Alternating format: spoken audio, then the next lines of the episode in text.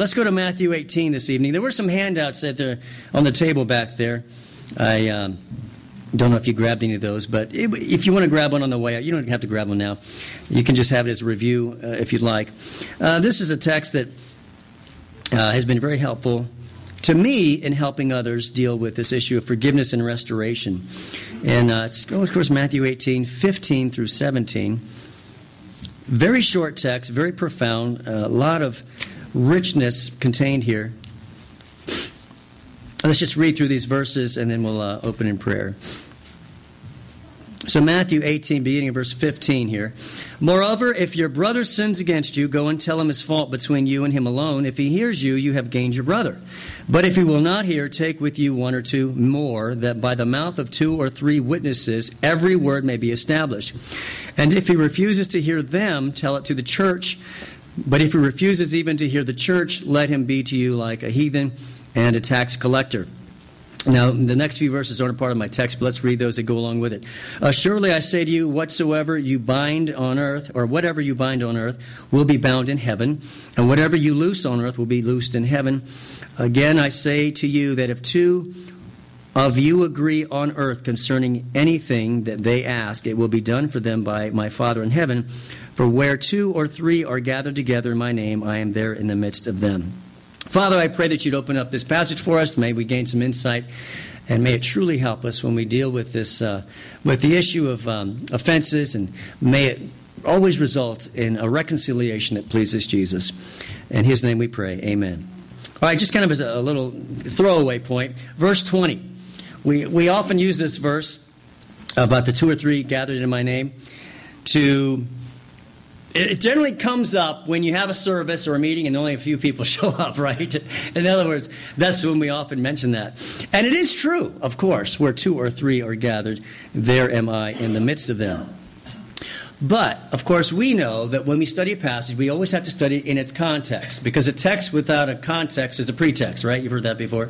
Uh, you've got to have a context for your text.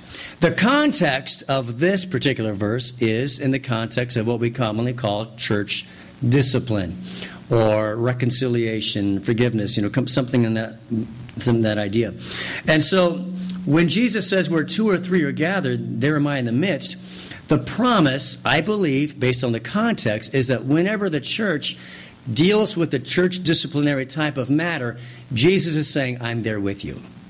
I am there helping you. I am there supporting you. I am there as you do my will in dealing with offenses and conflicts and, and sin within the body of the believers. And that's meant to be an encouragement that um, how, even if it's only a few people dealing with the sin, so long as they're proceeding according to Christ's uh, revealed plan on the matter, be assured He's there with you. You're not in this alone. As difficult and as painful it may be, uh, He is assuring us of His presence. And that's an encouragement. Well, this passage is really rooted, as I understand this, after studying it, is rooted in one quality of God, and that is holiness. It's rooted in the principle that uh, the Christ wants his, his body of believers, he calls them the ecclesia there in verse 17, the church, the called out ones. He wants that body of believers to be pure. And, and that's holy, to be free from sin. You know, humanly we know that's impossible, but to, uh, to the degree that we can address it and deal with it, uh, that we're not perpetuating sin in our midst and that we're not allowing sin to go unchecked or at least not undealt with. And so God wants us to be holy. Peter tells us that in his epistle because he is holy. And uh, that would be that would expand not only from our own selves individually, but also into the body of the believers. Uh, and I think a lot of this deals also with w- what I profess and what I carry out. And uh, if you've ever done any study of um, doctrinal statements, and even if you've been in the corporate world and you've studied policy manuals, you know that very often what the policy manual says and what we actually do are very different. Isn't that true? I mean, because why? Because it takes enforcement, and that's never fun, having to, enforce rules and laws. It gets people upset, it causes problems. Nobody likes to do that. But everyone's got a policy manual, right? Uh, I remember dealing with some missionary agencies years ago, and, and, and everything that they said they would do in their policy manual, their doctrinal statement, their covenant, and everything was great. But what was actually happening on the field was very different from what they said was going to happen. And Of course, that can happen in churches too. We say we're going to take a stand against sin. We say we're going to do the right thing. We say we're going to please God in all of our actions. But sometimes it's just plain hard to do that. And it's easy to kind of mm, maybe leave that for somebody else or we'll let some time go by and not deal with it at all. And of course, what Jesus says here is very different from that kind of a philosophy. Uh, that is, we, as we were talking in Sunday school this morning in the Gospel of Mark, we have to deal with sin seriously. Jesus, in that passage in Matthew, Mark 9, says, If your hand offends you, cut it off. Not talking about literally dis- dismembering yourself, but dealing with sin seriously. Uh, perform a sinectomy whenever it crops up because it will only get worse, it will only grow. Feet, eyeball, that kind of thing. Uh, uh, hyperbole, he's using there. So, so in this passage, I see a similar mindset where we're to deal with sin uh, seriously and take it uh, seriously as Christ does. Uh, then one other thing we have to remember as we go into this passage here is that the whole purpose of these words is not to punish. The purpose of these words is to bring about reconciliation. That is the primary goal from the very beginning to the very end. Even when you get to the point of treating them like a heathen and a tax collector, the point is reconciliation, never punishment or uh, judgment or sentencing or anything like that. Uh, you see, when you sentence someone, you're basically done with that person. You've sentenced them. You've judged them. They're, they're condemned and they're done. We don't have to deal with this anymore. But in this passage, uh, as we'll talk at the end of my message to you tonight, it's open ended. It's open ended. And I'll describe, talk about that later. Whereas the sentencing is final, you're done, I never want to see you again, you're, we're finished. Uh, this is very different than that. Well, God, I think, shows us in the book of Acts how He sets the example for us both in the New Testament and in the Old Testament. Whenever sin occurred in the camp, near the very beginning of the entity there, God dealt with it fairly severely. Um, sin of Achan, when at the Battle of Jericho, partook of the forbidden goods that were dedicated to God, first fruits and all that. He took it in wedges of gold, wedges of silver, a Babylonian garment, hid them in the floor of his tent. what happened? Uh, it brought about great tragedy on the nation in their battle against Ai. Many men died. So he was brought before the Lord. You know, they did the lots, and, and it, it, fell on Achan and his family, and he and his whole family was burned with fire and their animals. And uh, the famous words of Joshua, You have troubled Israel, the Lord shall trouble you. Uh, so severely dealt with at the very beginning as a maybe an example for everyone to remember. Sin is serious. God takes it seriously. In the New Testament, we have a very similar thing with Ananias and Sapphira in Acts chapter 5, where they're lying to God about what they gave in order to have burn the candle at both ends, so to speak, have their cake and eat it too. They wanted to be known as people who gave all of the sale of their house to the Lord, but in fact, they wanted to actually keep a part of it for themselves. So they wanted to be known as sacrificially giving, like Barnabas had done, but in fact, they were keeping part of it back. And so what happened to them? God took their lives, both husband and wife. All right, so we know God takes sin severely uh, takes it seriously, deals with it severely. And in those cases, we, we're reminded at the beginning of the church, that kind of the beginning of the entity of, known as Israel, God shows them it's serious. Don't mess around with this. Take it seriously. That doesn't mean just because we're not dropping dead every time we tell a lie uh, that God doesn't take it seriously. Amen to that, right? but He still does take it seriously, and it's only by His grace and mercy that we're not falling down like flies, right? Um, in 1 Corinthians 11, God disciplined himself uh, believers who had not regarded the body of Christ. 1 Corinthians chapter 11. God disciplined them by making them sick and then eventually causing their death. In 1 John 5, 16 and 17, I believe that passage is talking about believers who are reaping the, uh, the chastening hand of God uh, of death they're dying and going home to be with the Lord because of their sinful lifestyle. I believe they were believers, but God took them home because they were not repenting of their sin. So, how foolish it is to say, if you do this, this is what's going to happen, but then when they do that, we don't do anything.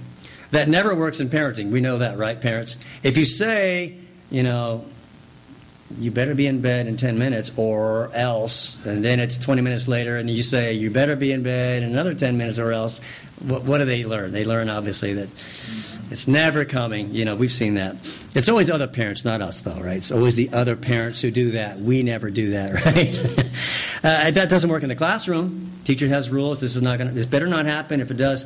And if it's never enforced, the kids obviously will walk all over you. Corporations, I think, in a similar way. Policy manuals, this is going to happen, but if it's never enforced, it just becomes a joke. So, the hard part of all of these things is actually having the courage and the boldness to actually do what you say you're going to do, even if it means being perceived as the bad guy. So, what does Jesus have to say about dealing with sin? In this passage, I see three facets. If you got the notes, um, we've got the people in the confrontation, we've got the purpose of the confrontation, and we've got the process of the confrontation, all alliterated for you so you can remember all that. People, purpose, and process. Let's take a look first at the people. We have two people involved in verse 15. We have the offender and the offended. The offender and the offender. Start with the offender. Uh, he's called a brother. That means a fellow believer, male or female.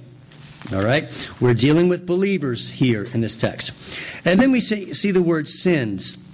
That's the Greek word hamartano, which is common throughout the New Testament. It means missing the mark, the archer shooting the arrow. It's not the arrow. It's not that the arrow misses the target so much as it means the arrow falls short of the target. It doesn't even get to the target. It's so bad. It's such a horrible shot. It doesn't even get near the target. Well, that's a word for sin because sin is our inability to reach God's standard of holiness. It's not like we overshoot it or we miss God's standard. We don't even get close to it. And that's the idea here. So this is a real sin, a genuine sin uh, that I believe the context would mean something that would also be a sin against God. Not that he dipped his potato chip twice and then ate, you know, you know, a social blunder. Not that kind of thing. Uh, not that um, it's maybe uh, what I might call an, a different interpretation that you have to get in a fuss about. For example, somebody might come away from a sermon and say, you know, this pastor says the wise men weren't at the nativity scene, and my pastor told me that they were, and get all bent out of shape over that kind of thing. I'm not sure that just varying interpretations are a reason for calling it sin here, that that's that kind of thing. Uh, or even traditions. You know, our church would never do something like that, but they do that, you know, and get offended about that kind of thing. My grandmother was, was raised Methodist, and uh, Methodists are very careful about the the altar area they call it. Some of you have been in it. Some churches have. You know, it's a very sacred place. You don't mess around up here, okay? Uh, you can do whatever you want back in there, but don't mess with this place up here, right? And uh, my grandmother, you know, when, when we would when they would decorate the uh, communion table for like Fourth of July flags and you know stuff like that was very offensive to her. They would mess with the communion table. and one one Sunday, it was before VBS, the pastor came out dressed like a big gorilla, big gorilla suit and everything. And I thought my grandmother was going to hit the floor that Sunday. Um, I don't think she ever forgot that. But we're not talking about this kind of thing, all right? Uh, we're not talking about personal differences and opinions. We're talking about real sin that has to be dealt with, and that's important to remember. So, this brother here has maligned, perhaps, abused, slandered, deceived, cheated, or in some way personally harmed another believer, a brother sister in Christ. That's a genuine sin. Um, notice the phrase, against you. Against you. Um, again, I think that emphasizes one couple points. One is that you're the believer he's talking to. He's talking to his, his disciples. So it's a believer against a believer. That's the context of this passage. We're dealing with professing Christians. We're dealing with people who claim to follow Christ, indwelt by the Spirit. And, um, and there's always hope. There's always, always hope for reconciliation when you've got two believers uh, that are uh, working together in this matter. A second thing here is that in the sense of against you, I think it's important to remember that when there's a sin between one brother and another brother, it does affect all of us if it's not reconciled eventually. Achan's sin didn't affect just him. In our sense of justice, only he should have been burnt and whatever. But it was his whole family and his children and their animals, everything he owned.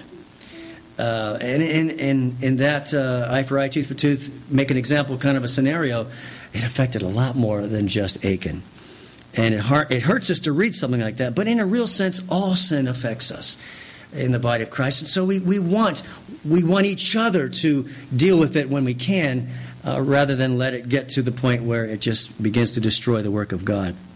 All right, so that's the offender. The offender. Um,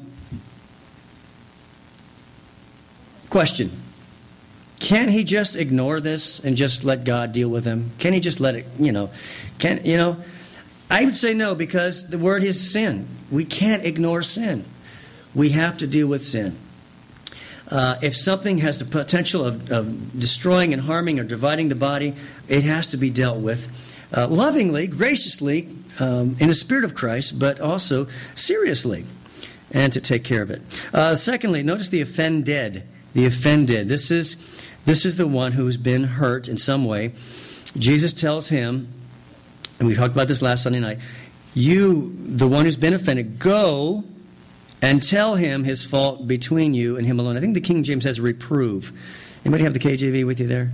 I think it's the word reprove. It might be the New American Standard. But um, the idea is to go to him with the point of bringing it to light. That's the verb there. Uh, to tell him. To bring it to light, to air it out, so that, and the, the, the way the syntax and the verb works together in this, in this phrase is that the offender cannot escape knowing what he did. so you're not making these little subtle hints, you're not making these little innuendos. You're saying, here's what happened. It's very clear, and he can't deny what you're saying anyway. He might deny that he did it, she did it, but he can't deny this is what is bothering you about it. You're bringing the whole thing to light from your perspective. And so, yes, the person who was offended is really the best person to initiate the reconciliation because only he can convey the true sense of hurt or pain or, or whatever the injury was most clearly. And so he goes to them. Notice it doesn't involve church leaders at this level. It's just the person, the two people involved. It's just those two. Uh, notice the, the word alone. Go to him alone. That means one on one. Um, if, the, if the confession is secured and reconciliation is made, it never has to go beyond those two people. And really, it never should. Because if, if forgiveness is, is, given and granted, and then the re- relationship is restored, no one else ever needs to know about that. Not that we're hiding some deep dark secret. We don't, you know, like we're skeletons in the closet, but it's nobody else's business. We had a problem. We dealt with it. Praise God. We're, we're back on track as the Lord wants us to do and to, to be. So I think that's important. That alone is an important element there. The problem is we don't do it this way. Human nature does what? Somebody's hurt me. What do I want to do? Yeah, I'm going to go sue them. Maybe. Yeah, I want to get I want to get everybody else involved in it and let them know that how much this person hurt me. How dare they? How could they? And so we bring others in, and that aggravates a problem in this regard. I've seen it so many times. Other people begin taking offense for the offended person, don't they? People start taking sides in a sense. So, oh, they did that to you? Ah, dirty rat, you know. And now they're on your team, and now they're offended. Now the problem is this the more people that begin taking offense, they weren't offended, but they're taking your offense upon themselves. Now, how do you, how do you restore all those relationships? You never can. I don't think you can, because you don't know how many people know about it. You don't know how many people have taken offense. They'll say, I'll come to you and say, He told me, and I'm offended, and let's deal with this. Um, and so it makes the reconciliation process, from a human perspective, not from God's, but from a human perspective, impossible. Because now you've broadened the playing field to include so many people that you've gone so far beyond this, him and you alone, that it can never be resolved. Some of these people will die hating you for what you did to that brother. They'll never get over that. Whether it was true or not, they'll, they'll believe it. And so a second element of this is um, when you spread it to other people, rather than going to Him alone, as Jesus says, um, when you finally do go to that person, if you ever do, go to that person to reconcile it, now the person's heard already that you've been telling all these people about it, and he doesn't believe your motives now. Because it looks like all you want to do is destroy him and hurt him and slander him for something you never even gave him a chance to say he was sorry for. You see what I'm saying? So now you are not credible. I really want to restore a relationship. Well, yeah? Well, why did you go tell all these people about this then? If you really cared about our relationship, you, you seem deceptive. You're playing a game. You know, you understand what I'm saying? So if you don't deal with it one on one, multiple problems begin to arise that make it nearly impossible from a human perspective, not from God. God can do anything. But from our perspective, humanly speaking, it becomes almost impossible to repair too much collateral damage has been done. So it's always best to do what Jesus says go to that person alone and um, make it right His way. Well, those are the people in the confrontation. Let's talk about the purpose of the confrontation. The last part of verse 15. In the notes, I've got A, B, and C. You know, how do you divide a verse up into A, B, and C? But you kind of get the general idea. The, the last sentence If he hears you, you have gained your brother. That is the purpose of the whole process gaining your brother or, or sister. That's the point. That's always the point from beginning to end, even if it ends with the church practicing excommunication or disfellowshipping, whatever you want to call it.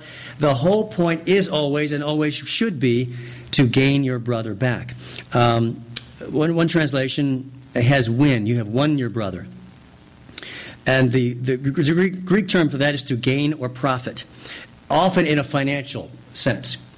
So it's like you've just dug up buried treasure and it's you've got this you've won something wonderful and it feels even better than the relationship was before because you've worked your way through this and you've restored the relationship and the relationship is now stronger than it had been before it's like a broken bone when it mends that particular place of the break is stronger than it ever been before because of the extra tissue around there and so the relationship when it's been mended properly it's stronger than it ever had been before and it's going to withstand uh, any future insults in a better way than it could have the first time around.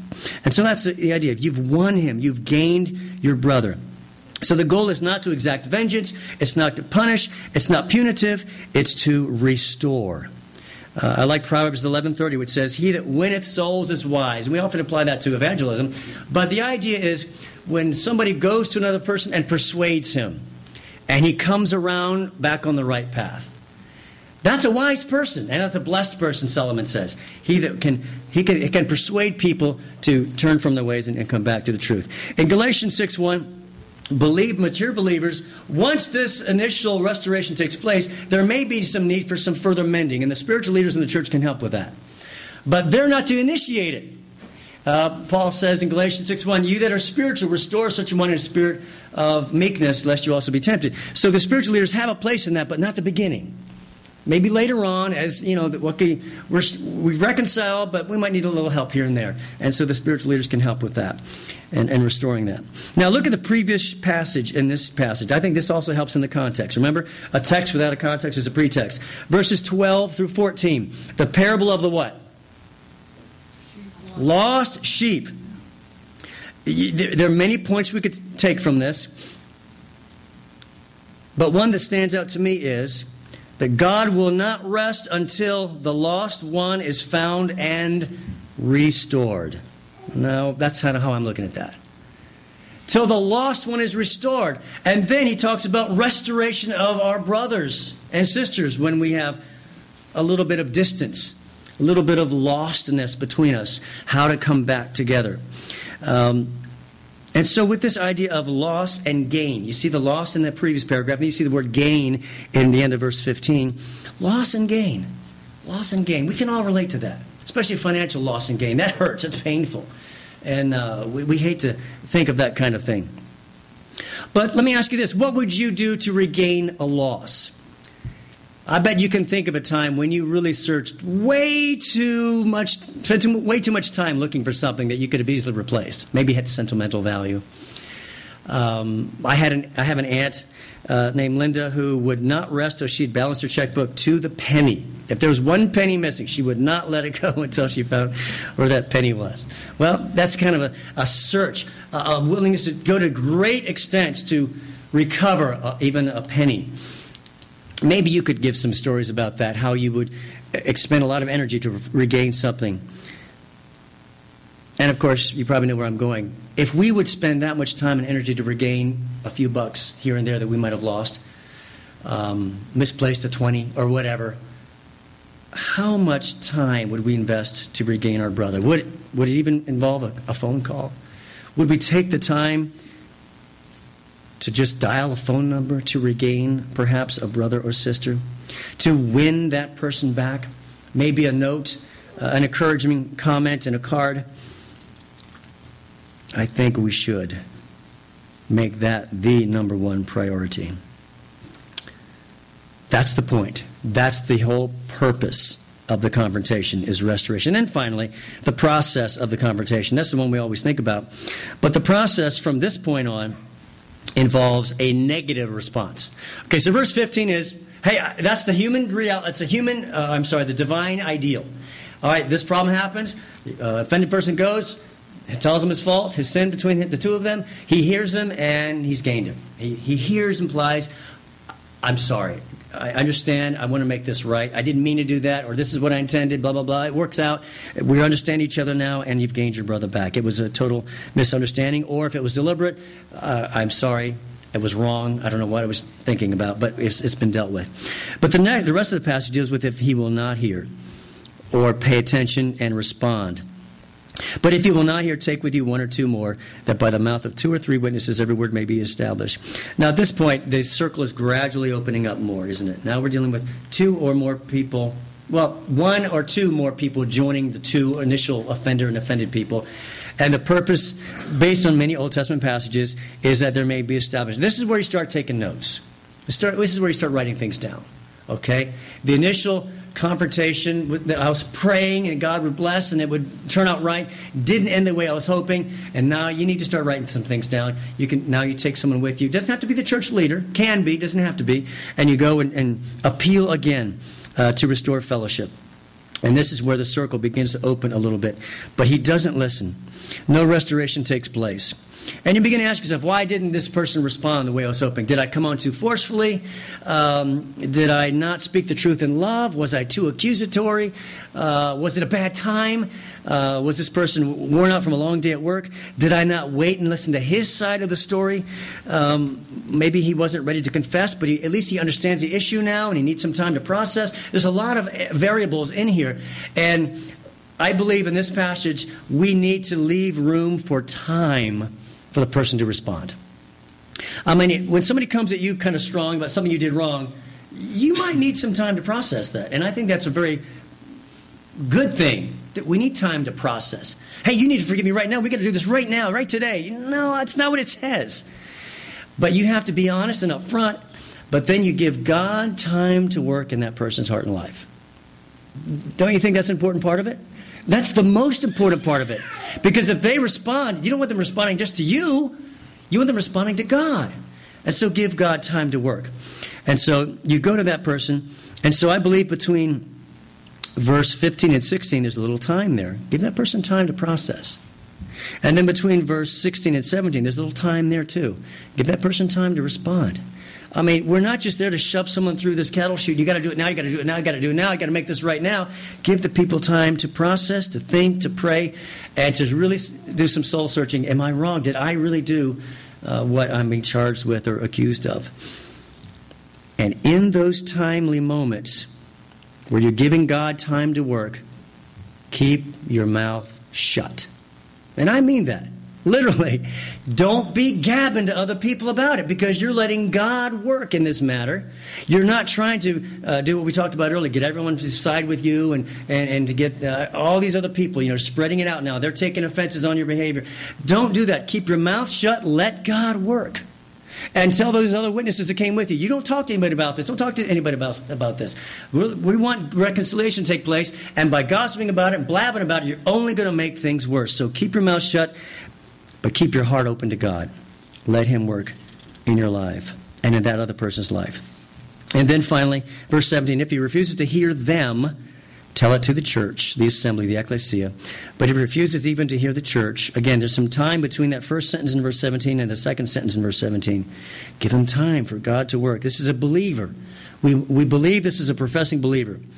But if he refuses even to hear the church, let him be to you a heathen and a tax collector. Now, the church, again, in typical Baptist polity, in some of the churches I've served in, very often when it gets to the church, it's over. We're simply telling you this person has not responded and it's over. But I believe that the church needs to have the opportunity also to do what you did in verse 15, what the one or two other guys did in verse 16. The church needs to have the time to say, to make phone calls, to contact the person, and say, look, we're praying for you. We want you to make this thing right. We love you. We want you to, we want you to respond to the body of Christ in a way that you can stay here and we can help you and, and, and help you grow. You know, put away your pride. If it's just pride, you know, don't, don't let pride stop you from making things right. If you did wrong, you know, let the church have a chance to talk to this person and win them back. That's the whole purpose of this, isn't it? It's not to judge and produce a, death knell or a sentencing and say, hey, you know, you're a sentence of life in prison now. When it gets to the church, that's nearing the end, but it's not the end. When he refuses to hear the church, the body of believers, making phone calls, sending emails, knocking on the door, whatever, when he refuses to listen to the body of Christ, all of his fellow believers in the body, he refuses to hear them. Only then does Jesus pronounce this imperative. Let him beat you. That's an imperative command. That's not an option, not a suggestion. You must do this, Jesus says. Let him beat you like a heathen and a tax collector. Now, there's a lot of variation on what that means. I believe it means you simply treat that person like someone who needs the gospel. He's obviously not a believer because he's not responding to the believers. He's not responding to God's work in his heart. He's not responding to the seriousness of sin. Treat him like an unsafe person. How do we treat unsafe people? We tell them never talk to me again or whatever. we leave the state, get out of my life, whatever. You know, I mean, obviously, if they're a, if they're not a believer, you don't invite them into your Christian fellowship because we can't have fellowship with unbelievers. We can only have fellowship with believers. But every time there's a contact with this person, now there's an effort to win them back to Christ. Maybe they need the gospel. Maybe they made a false profession. Maybe they weren't a true believer in the first place. The point is, you treat this person as an unbeliever because he's obviously acting like one. And so Christ says, treat him like one. He needs the gospel. So the point of this process is not to punish, it is to awaken. When the church says you are no longer a part of this fellowship as a believer, that is intended to awaken him or her to the fact that this is serious. Now, in that culture, they had nowhere else to go. I mean, there was one city in Rome, one city in Corinth, one city in Ephesus, uh, one church in Ephesus, one church in Rome, one church in Corinth. And so there was nowhere else they could go. Today, just go to the church across the town. And they get welcomed in, and, and no questions are asked. I've made it a, pro, a pro, policy in my own life as a pastor that when, when people come to join uh, uh, the church that we're part of, want to join our church, one of the first things I'll do is if I know they're coming from another church, then I'll call that pastor. And I want to know one thing is this person under church discipline from your church? Did he leave your church or she leave your church in good standing? If the answer is no, they were not responding to the pastor's advice and counsel, and, and, and we either practice church discipline or they were about to be disciplined and they left before it got to the final level. You know, sometimes that happens, a lot of time that happens. Then for me, that's a showstopper. No, you need to make things right with that church and that pastor and that congregation before you. You're welcome to join here, but you've got to do the right thing over there first. And I think that I think that falls into this. Um, it, because if, if anybody can just leave the church and go join somewhere else, the whole process is, is, is, is messed up. It doesn't work anymore well, forget you guys. I'll just go over here and I can be teaching Sunday school in a week or something like that. You know, there has to be this process of making sure that the that the church's response is taken seriously. And we have to do that. When does this end? I mentioned at the beginning. When can this end? I mean, it's such a painful thing sometimes. When does it end? I believe it's open ended. It ends when either the sinning brother repents and is restored, or he dies. I, I, believe that's the only two options. In other words, if he doesn't respond the way we want, then we keep on praying for that person to come back. And every chance we have and we see that person, there's a, an outreach of evangelism. Uh, would you come back to Christ? Would you receive Christ as your Savior? Whatever that you sense that need might be. Maybe we've just been playing a game. But it never ends, any more than our evangelism for the lost ever ends. When do we stop trying to win our loved ones to Christ? We never stop that. We always pray for them. We always want them to come to know Christ. We never give up, of course, until the Lord allows their life on earth to end. So we never give up hope that a lost brother or sister may be regained. Fellowship may be disrupted, fellowship may be, even be ended, as the Lord suggests in this passage. But we continue to pray and long for this one to be restored uh, to the body of believers if indeed he was a believer, and if not, that he'll be saved. So that's my take on this passage. I tell you, it's something I, I share all the time in the, in the counseling offices. Um, so many people struggling with unreconciled sin, not able to forgive, not able to come to grips with things, and, and very often trouble in marriage, trouble in the home, trouble in the spiritual life, trouble in issues of purity can often stem back to an unresolved conflict, maybe many, many years ago. And the first step is to go back and deal with that as you should have long ago and take care of that thing. Now, if you make the effort and a person rejects you and, and never wants to hear you again, hey, you've done what you could. You've done what you could. And uh, one final thought I want to share with you, and that is this. And it involves, uh, involves uh, um, worshiping, you know.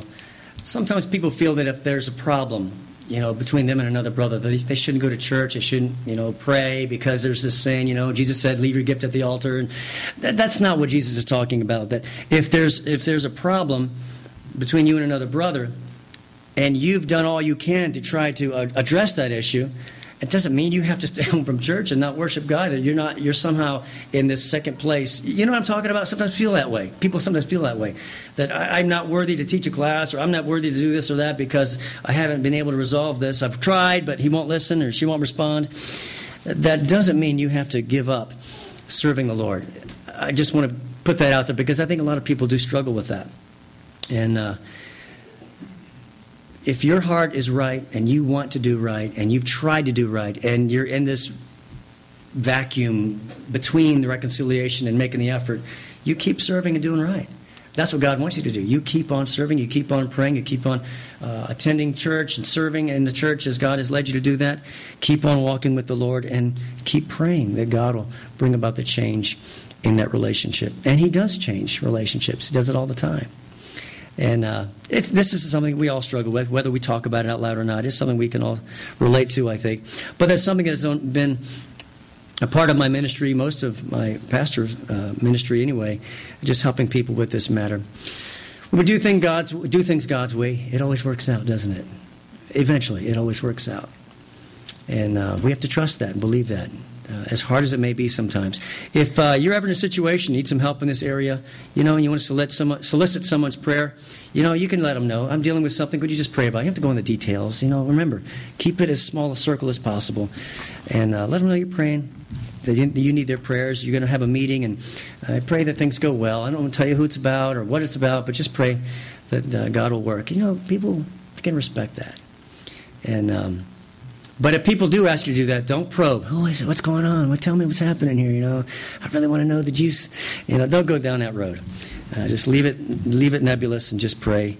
I think God will really, really honor that. Well, I um, think, did I have a closing song? Did we have one? Or are we done, Vic? I can't remember now.